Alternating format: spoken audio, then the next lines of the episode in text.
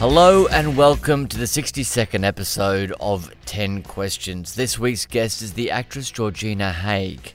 Selected credits from Georgina's fabulous career include the first season of Underbelly, Queen Elsa in Once Upon a Time, before moving on to The Crossing and Snowpiercer. And now she's back in Australia playing Rachel Rafter in Packed to the Rafters for Amazon Prime. In our chat, we get into the weeds of what it's like to be a working actor and to have a father who wrote the Australian classic BMX Bandits. I've known George, her husband Josh, and daughter Greta for quite some time, and we talk about them all here. But I started our conversation by asking George when she was most happy.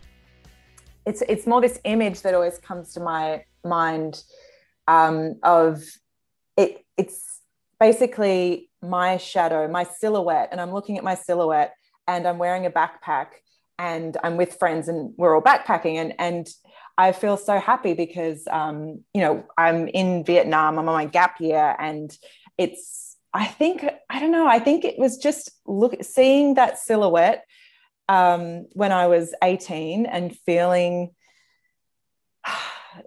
feeling so free for the first time I think. Like I think I had a very happy childhood and um, loved school and everything but I think in the back of your head you sort of know how that it's everything's being controlled for you. Mm. and um and i was desperate to to travel and go check out the world. We didn't really travel much growing up at all. We didn't even go to queensland. The furthest the furthest the furthest we got was mildura.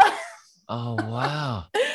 But but like my parents were quite well traveled. They told me all these stories about places they'd been before you know, settling down to have kids and stuff. So I was always desperately curious. So I decided to go teach English in Vietnam and go backpacking. And yeah, I just remember the the first week we decided to go on this trip and I had my backpack on and and yeah, we were um, by Hoan Kiem Lake in the middle of Hanoi.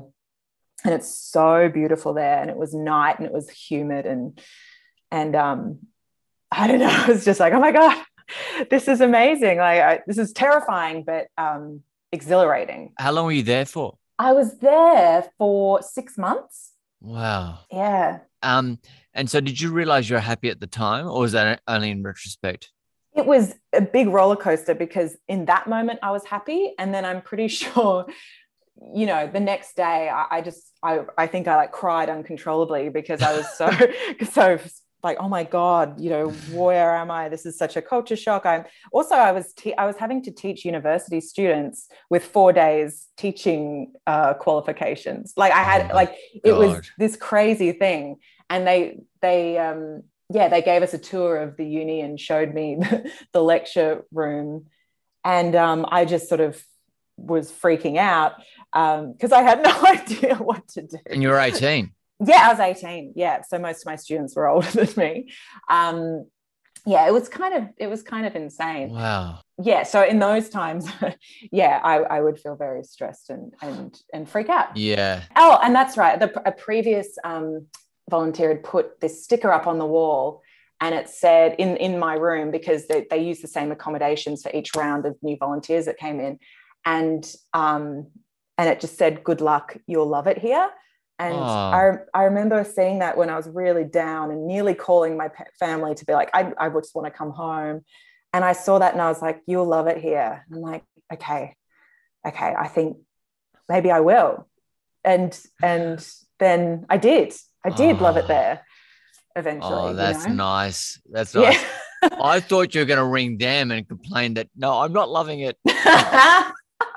there was also a small pool of water in the corner of my room where the mosquitoes were nesting. So like I oh, looked at that and went, "Oh my god, will I?" No, but I will. yeah. um, that's lovely. Question two: Who would you like to apologize to, and why? I don't know if this is too silly, but um, the most recent. I'm going to go with the most recent one because there's been a lot over the years. um, but the most recent one was um, yeah, I, I went to Pittsburgh earlier this year to do the show, and then coming back, I had to do the two weeks hotel quarantine, and um, it was yeah, it was like the proper shoebox experience. You know, windows didn't open. You're just like stewing in your own festy juices for two weeks. it's, it's pretty disgusting. And then I came out of that and it was it was just weird to be back in the world again. And I felt a bit uh, awkward just talking to people and being, you know, being out of my little prison. Anyway, I was at the airport and um, waiting for a coffee and and and you know like queuing systems at the moment are so confusing now because you've got to do the 1.5 meter spacing and you've got yeah, to check yeah. in and and you know the systems are in disarray so i'm sitting there so i was there waiting for my coffee and i thought that this woman pushed in in front of um, this other person who i thought was waiting longer than them and oh, i said I said, Oh, so sorry, but I think this person was ahead of you. And she was like, I have been here longer. And, and then the other person turned around and went like, she'd been here longer. And I was like, oh my God, I'm so sorry. And she was like, and she she welled up, she started crying. And she was like, why are people so unfriendly here? What is wrong with this city? Wow. And oh. I felt so bad. And I just felt like saying, Oh my God, I, I'm so sorry. Please don't like, I, I don't even live in this. blame, uh, Mel- blame Melbourne. Blame, blame, I don't know. Oh, you so poor awful. thing. You're trying so... and do the right thing.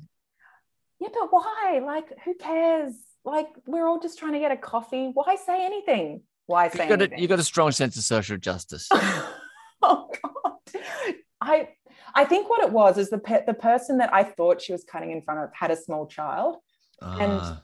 I think I thought, you know, I'm always like people with small children. I'm like, oh, you know, get in, get out, like get serve them and let them go because yeah, usually yeah, they're yeah. trying to. Um, the child's restless or something. So, so I think I was I was empathizing with the the young parent, but um, some I just I feel like I often say the wrong thing. I, I definitely have bad foot in mouth. And some my friends, some friends call me like awkward. I say such awkward stuff, and it becomes a thing anyway. but I think that's that's good. You were you were doing the right thing, and they shouldn't have treated you, uh, or the woman should have just cut you some slack. Well, I just like to say sorry. I didn't actually get to apologize to her. So right now, if she's listening. if she remembers a mop of blonde wearing a mask, I'm sorry and I don't know what happened to you that day. Something bad was happening to you. And I'm sorry that something bad was happening to you as well because, oh, yeah. That's brilliant. I love it. I've had so many, so many uh, altercations in lines. So that's uh, makes me feel a little bit better. Oh, have you? Oh God. I feel like you'd be similar in that, you know, you'd respect a, a line. I'm a big, like, you know, I'm German. You know, that's very important that order is always retained. I think Bill Bryson talks about queuing a lot because he thinks English people queue completely differently to American people.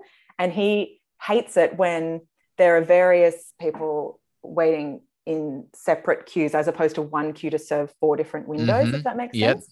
He's like, why wouldn't you have one queue and then it tapers off and then it's fair? Whereas if yes. you have four separate queues, feeding four separate windows, you have to just pick what you think might be the fastest queue. It's not a fair system. That's right. And is that sorry? sorry, is the one queue leading to the four windows? Is that in the American way of doing it? No, he thinks that's the Eng- I think he thinks that's the English way, and that's the better. Oh, I think it's a great way. I think it's a great way too, because that yeah, so, I, the post office where I'm at is that that's two lines to two separate things, and you just got to kind of make it. You just got to bet. You got to make the choice, yeah, yeah. and then and then if you're with a with a partner, you get in a little fight because it's like, why did you choose this queue?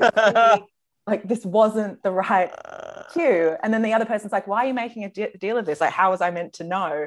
And then you're like, we've got a small child with us. like, we need to get in and out. it's a good thing. We never fight with our partners. Um,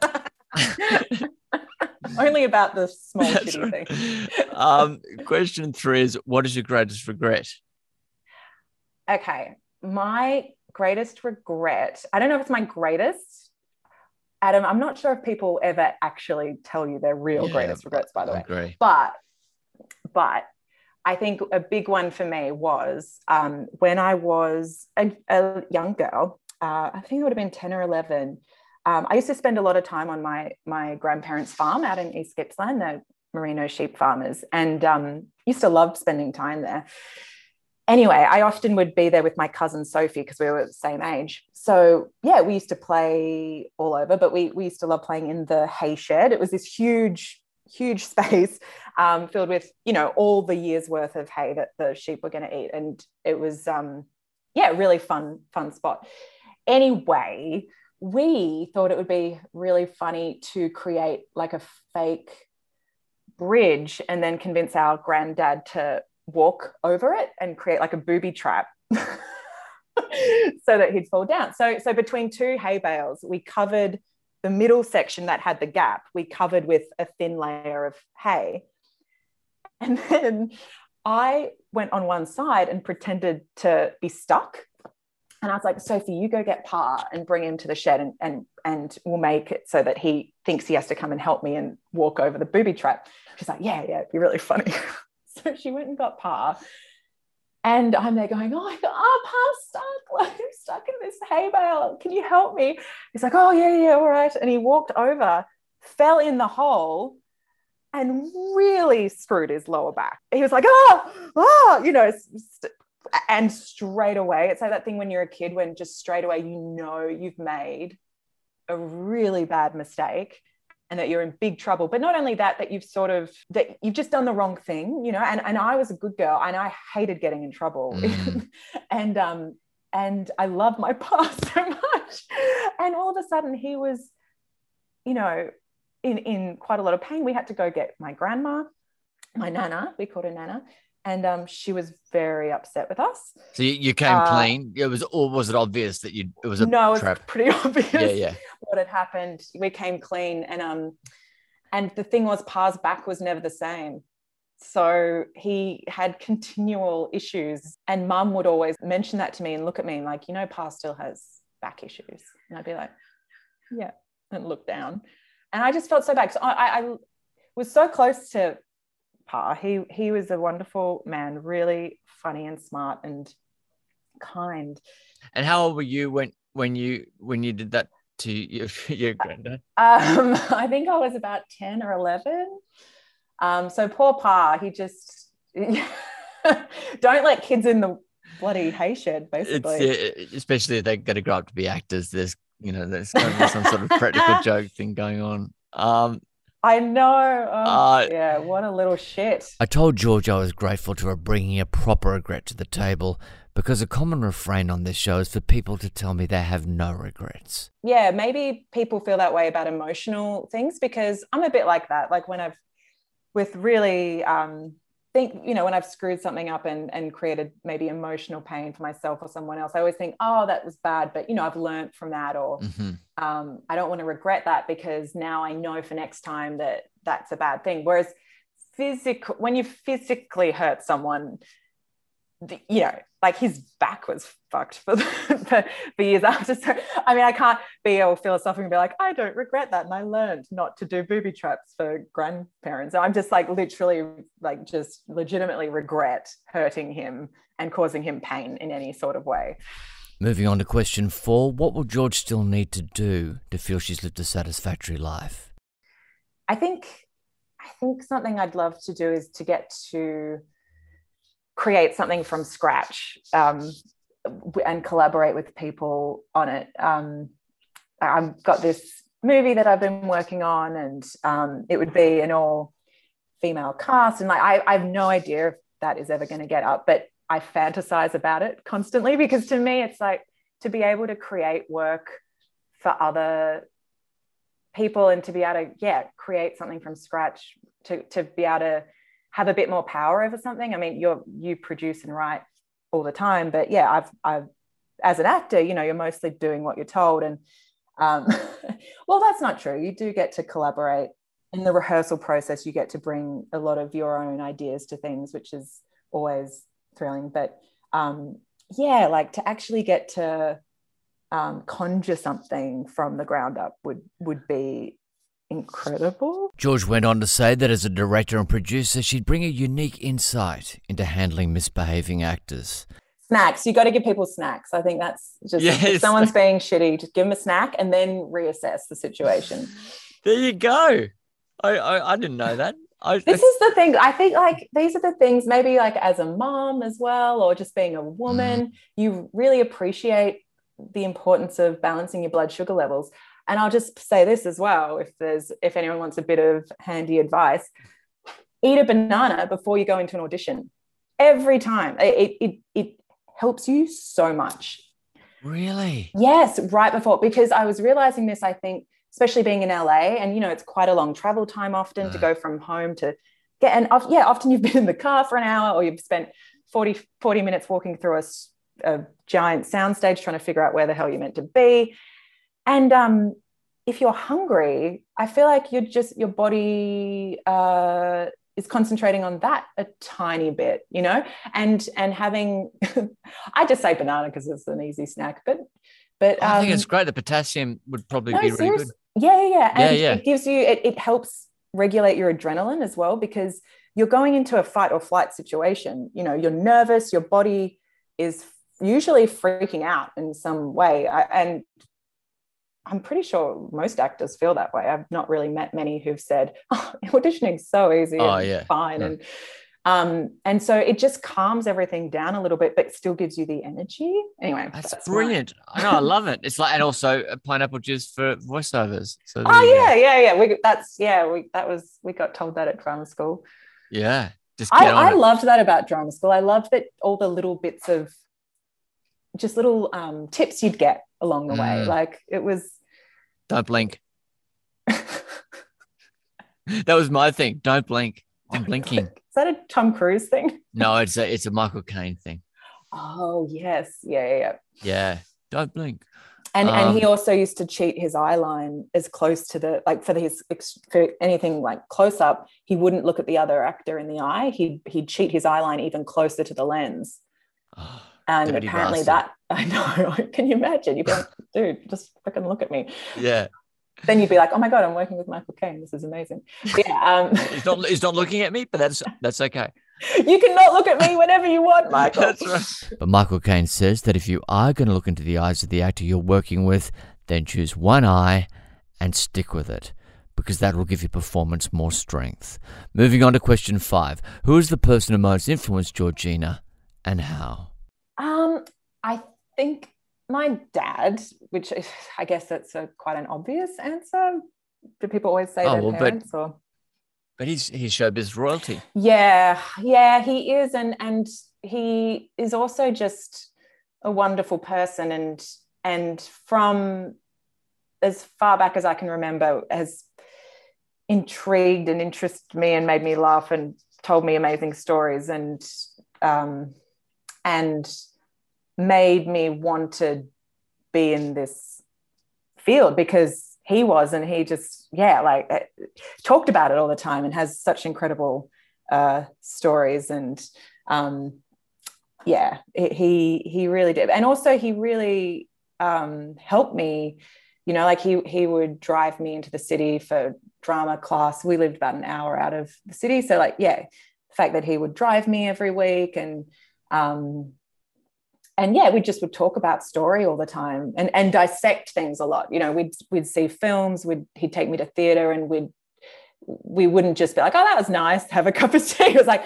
right, I liked this person, I didn't like this person. This was why, this is the story sucked here, oh. they peaked there, there was not enough conflict here, you know. And so, but he talked that way with, with me from the start, I feel like, you know, and about Disney films and about everything, you know. Um, Georgina's dad is the screenwriter and director Russell Haig, who, as I said in the intro, is most famous for writing the screenplay of BMX Bandits, but he also wrote for Blue Heelers, Snowy River, and Water Rats. But get a load of what he did before that. Yeah, so he started out in England. He, he got an architecture degree and then was working in an architecture firm, but wanted to get into film desperately.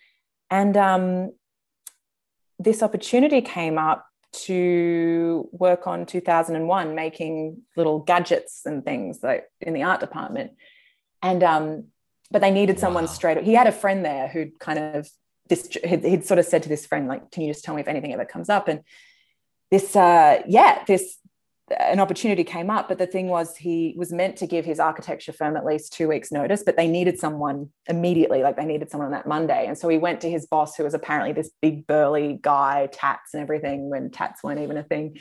Or they were a thing, but you know, it was pretty tough people had tattoos in the 60s yeah, as opposed yeah. to, you know, whoever. Um, and he was quite nervous, but he said, Look, I, I'm so sorry. Please, will you let me go? I I, I'm desperate to work in the film industry. This is an amazing opportunity to work on this new fun film, 2001 A Space Odyssey. And the guy said to him, Son, follow your star. Go. Oh, yeah. That's lovely. And apparently it was Guy Fawkes night that night, and dad drove back to the city and there was fireworks going off. And he was in his happy place. So what what did he do on Clockwork Orange? He was one of the art directors. Oh wow! Yeah, so he um, went from 2001. So basically, he kind of described it like it was incredibly difficult to get your union card back then in the UK for any industry. Because I think I remember Joanna Lumley talking about this with acting too. It was incredibly, you had to have a line to get a card, but how do you get a line without a card kind of thing? Mm. But yeah, it's the same thing. So he all of a sudden had a union card to be in the art department. So all of a sudden he was, he said it, you know, you just started going from job to job. Um, as an art department person and yeah he he is actually yeah one of there was the top art director but i think dad was like one or two under him for clockwork orange um, so he has the most amazing stories about stanley kubrick and all, like wow. all that stuff yeah it's uh there's some good ones. There's some good ones. You should you should record. You should interview him. I've been trying know. to get someone, Adam. Maybe yeah. like maybe you should get him on. But like I I've been trying to I've been trying to get someone to interview him because he's the last living person to have worked with Stanley Kubrick in Australia. He's 82. Um, Just take your phone down there. Take your phone down there and interview him. Yeah, Get yeah, I down. should. I should. Um, yeah, because you know it's it's living history, you know, and it's of course. Yeah, yeah. Wow. Um, he made he made the dagger like the the you know the walking stick and then the guy oh my god and, and he figured out how to get the blood to squirt out of it and um, yeah, just great, great stuff. And and yeah, a lot of stories about how difficult Stanley was, and yeah, just some, yeah, couldn't understand why people wanted Christmas Day off and stuff. yeah, yeah, yeah, yeah, just amazing stories. And I think I watched Clockwork Orange with him when I was like twelve or thirteen because I was like, oh, I want to see some of the stuff you've done. He's like, oh yeah, sure, let's watch it. And I was like, oh my god, this is this is full on. you know, like as yeah. a kid, probably way too young to be watching it. But um, that's kind of what it was like growing up because we were also really good friends with, I don't know if you know Everett de Roach. Oh, yeah, yeah. The, horror writer. Yeah, he, he, was he used to do script assessments. Ah, yes, that's from Victoria. That's right. That's right. So yeah, he um, so Everett wrote Long Weekend and Razorback and uh, wow. Road Games and Harlequin and Patrick and all these like oh, yeah. yeah yeah um like not quite Hollywood was essentially about him, I think. Yeah. Um, but it, we were really good family friends with with him, and um, we so we were there all the time, and there'd always be like, yeah, movies on. I remember seeing Freddy Krueger when I was six or seven. I was playing at their house and and being terrified, oh but gosh. sort of fascinated. So yeah, it was um yeah, that was what an interesting time. Yeah, yeah it was. yeah and especially at such a young age where you're impressionable and the brain is still kind of forming and everything and you're hanging out with those kind of people i think it really helps you know i just like the way dad and all the film people that were around and they just i love the way they spoke to us like we weren't kids as well they just related to it yeah. i felt like we just always got to be included in the conversation and we never i don't know what it is maybe it's because film people are kids themselves a bit so there you have it. The key to having creatively gifted kids is to not talk to them like they are kids. Moving on to question six When was the last time Georgina cried and why? You told me about this interview a couple of weeks ago. So I actually kept a cry log oh, for the last two weeks, which I can share some of them with you if that's in any yeah, way. Yeah, that is hilarious. um, because I love it. I like listen to other interviewers who were saying things like, "Oh, I hardly ever cry. When was the last time?" Scratching their head, and I'm thinking, "Oh my god, just constantly crying." I'm generally a happy person, but doesn't mean I don't cry a lot. so I think okay, yeah, yeah. so the first one Greta, I think we just lost childcare. And Greta, I spent an hour trying to get Greta to put her underpants on. And then I just started crying. Um, this is brilliant. And, and Greta, because Greta doesn't say nice things to us that much unless we get upset and then she'll be really nice. Anyway, so she was like, I just want my mummy to be happy. I was crying. And then she said, I love you, mummy. You're my best friend. And then I just kept crying because I felt so ashamed that I had been crying in front of her. Because they always say, you know, like they always say you're not meant to do that. And so many parents are like, you know, just it's really important to be calm and be the rock around your kids. And I'm like, fuck, I fail at that constantly. Uh, what she sounds she sounds like she's very evolved. Well, she apart from the underpants. Yeah, yeah. Well, why was I even caring about underpants? We're all at home. It's lockdown. It was an hour, George. It was, an, hour. hour. It was an hour. It just is that thing of I think it was that thing of staring into the barrel of no childcare as well and being like, I'm going to be mm. trying to get Greta to do stuff that she doesn't want to do all day, every day for weeks months. Who knows how long this is going to go on for? And so the tears were probably, uh, yeah, a combination of that, that despair. Of course. Of um, course.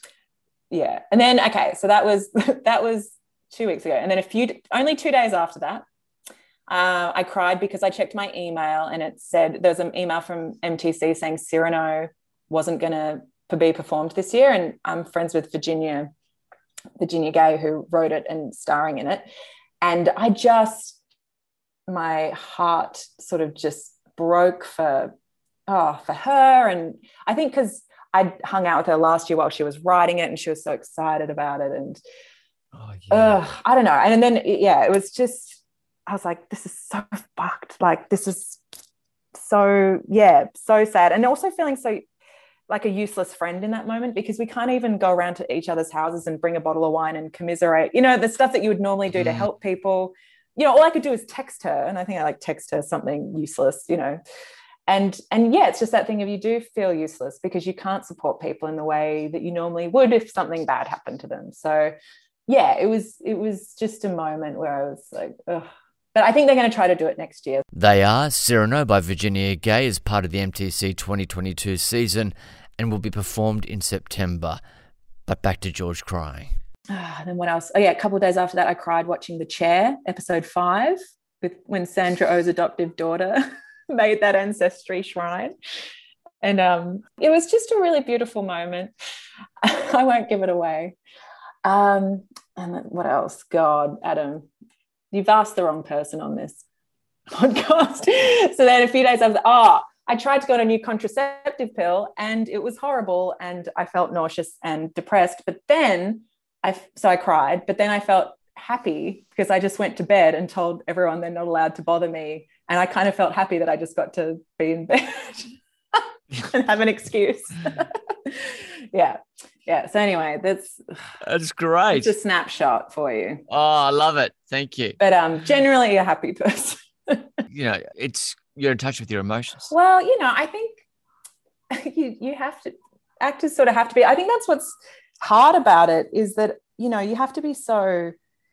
Oh, people always talk about that, you know, being resilient, having to deal with rejection, but it's true. Like you have to be tough, but then at the same time, you have to be able to pull your heart out and wear it on your sleeve and and and um, have access to it. So, yeah, it's exactly. It's, it's a really good point. It's um in a way, I feel like that's why I'm perfectly suited to this job is because I feel like I've I've I've got that balance. Yeah, you're tough. You're tough. maybe not as tough as I want to be sometimes. I reckon you're pretty tough. Maybe not tough. It's more like I can just endure. Do you know what I mean? Like I'm. Yeah. I don't know if I, but maybe that's what toughness is. I just feel like I, I can, I can, yeah, I can endure. yeah. No, you can. Definitely. I don't know. Yeah. I know you can. Uh, what is your current state of mind? My current state of mind is I feel I feel very hopeful. I, I think I feel much better now than I did a few weeks ago, actually. Just because I mean, just today specifically, like getting to do podcasts, like getting to connect with people, but mm. then also, um, oh, like I did this little voice workshop that um, this awesome voice teacher called Leith McPherson has been running through um, the Sydney Theatre Company.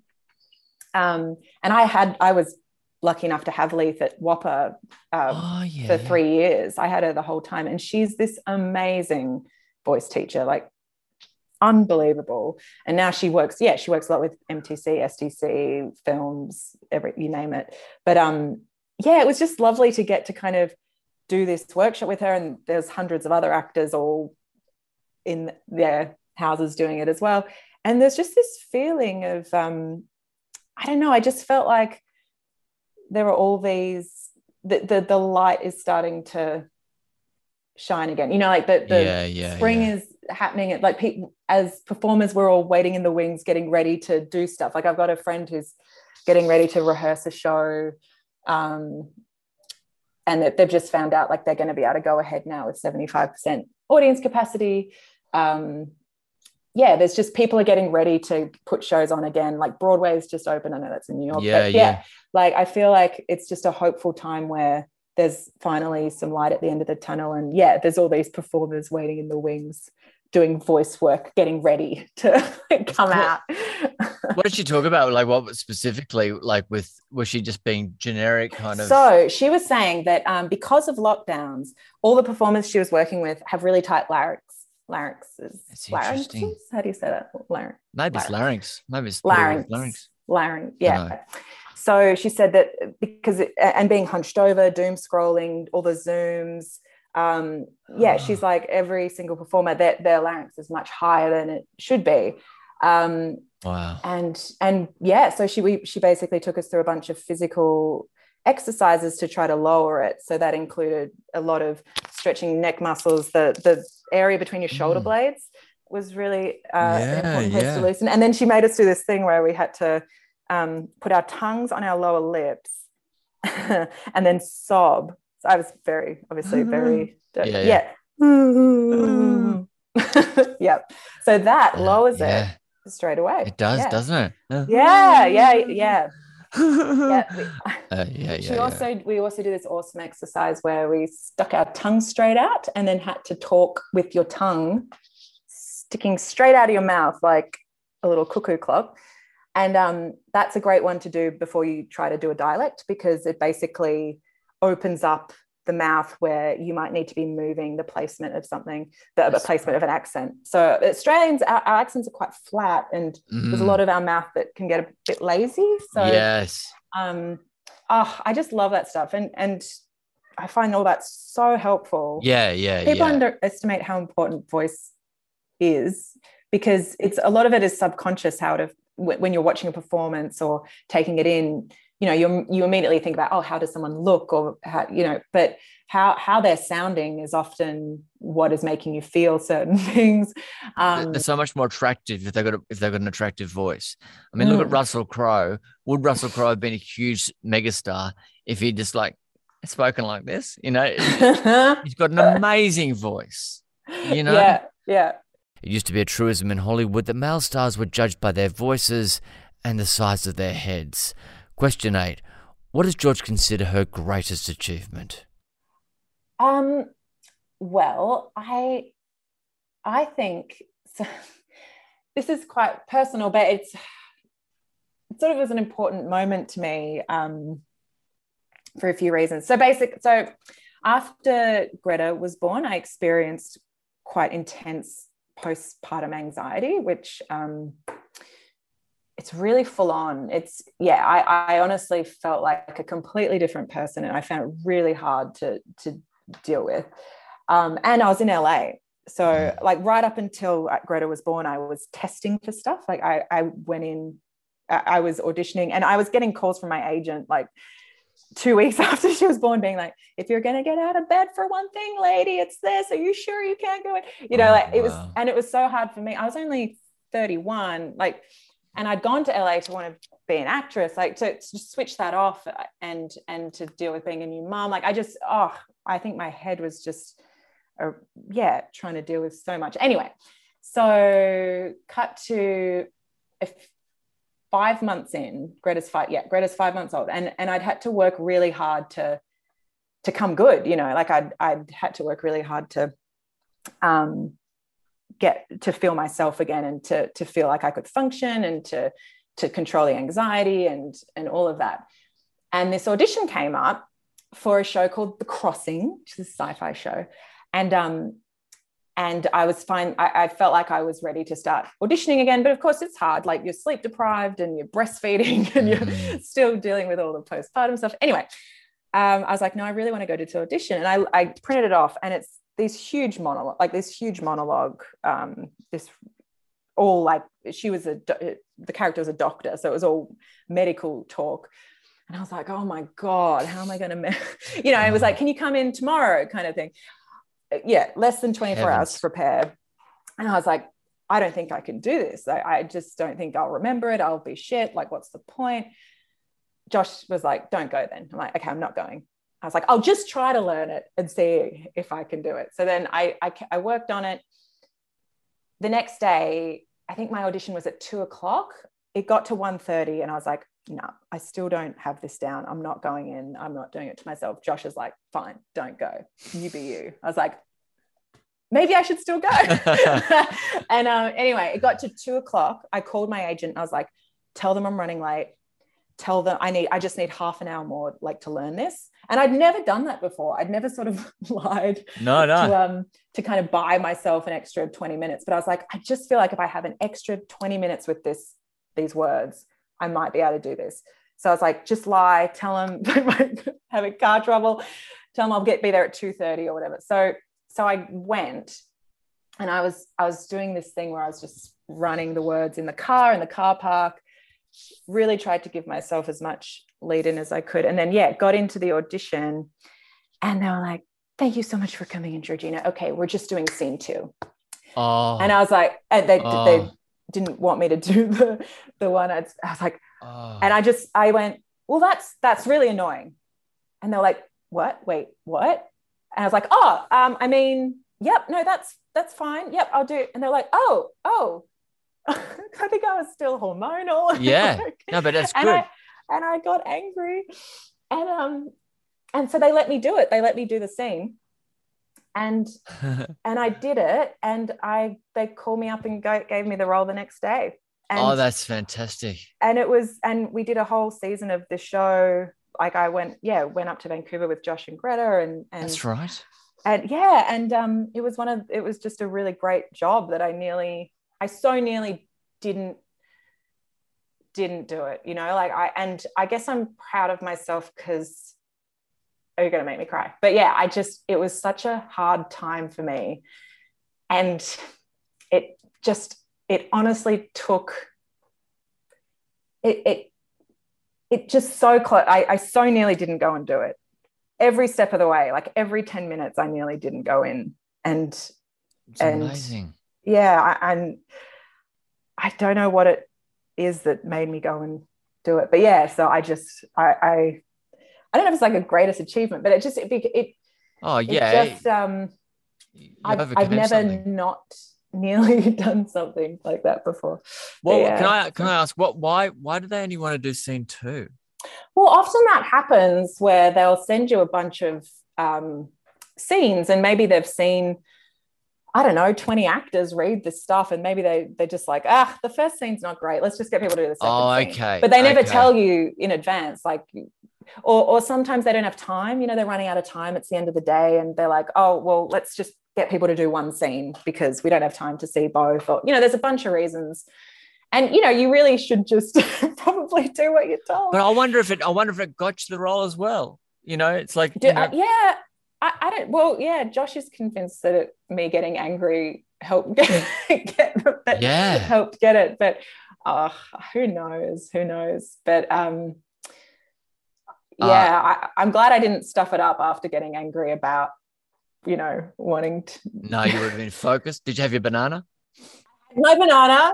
Uh, there you go. um, question nine is: Who would you want on your side in a battle? And why? So what what do you mean? This question confused me a little bit. Do you mean like yeah, a war? Right. Like a war? Is it a medieval war situation? Like is no, it a battle? It, look, it is could it be a Twitter. Is it a Twitter fight? Like you you choose your own adventure type thing. It could, it's like whether it's work, whether it's family, or or you, you could say it's work.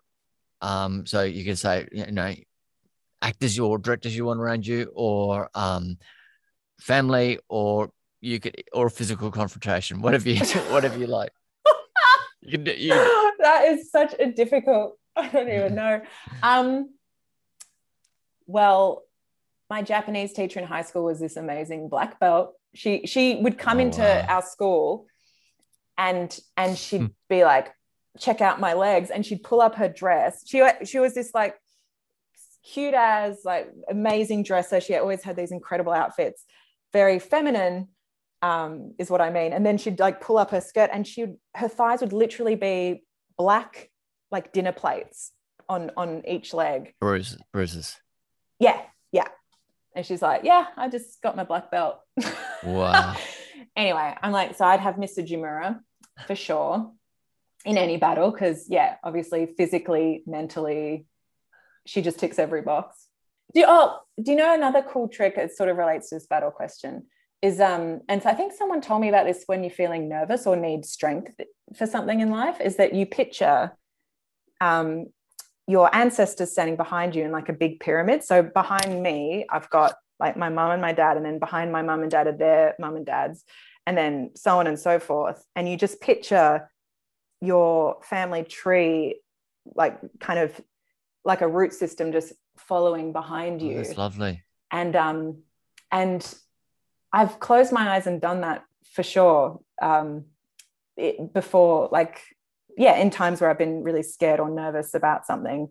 And it just gives you so much strength because, yeah, it's like all those people are there. You, you're you exist because of all those little decisions and things that have happened behind you. And if all those people could be alive today, they would probably be like, just do oh, it. You know what I mean? Like lovely. they they would be there for you. So and and I love um yeah, connecting to those ancestors. Yeah, it's a guardian angel thing almost. Yeah, yeah. Um, and the final question is, what would you like your last words to be? Oh, so hard. I um, I was thinking about Greta with this question because I thought, well, she'll probably be there.